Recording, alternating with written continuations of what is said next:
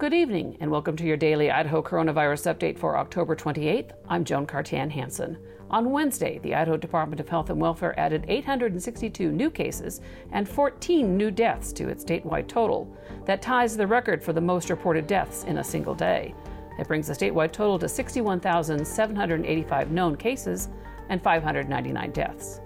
Kootenai Health Hospital in Coeur d'Alene reports its facility is at 90% capacity. That's down from 99% capacity last week. St. Luke's in Boise had a 7% increase in COVID patients overnight, while St. Luke's in Meridian, Nampa, and the Magic Valley showed a slight decrease in new patients. All of these hospitals, though, still have a significant percentage of COVID cases overall, particularly in the Magic Valley. And Portneuf Medical Center in Pocatello reports a seven day average of 21 COVID cases per day. That's up from eight last August. We'll see you back here tomorrow, and until then, stay safe, Idaho.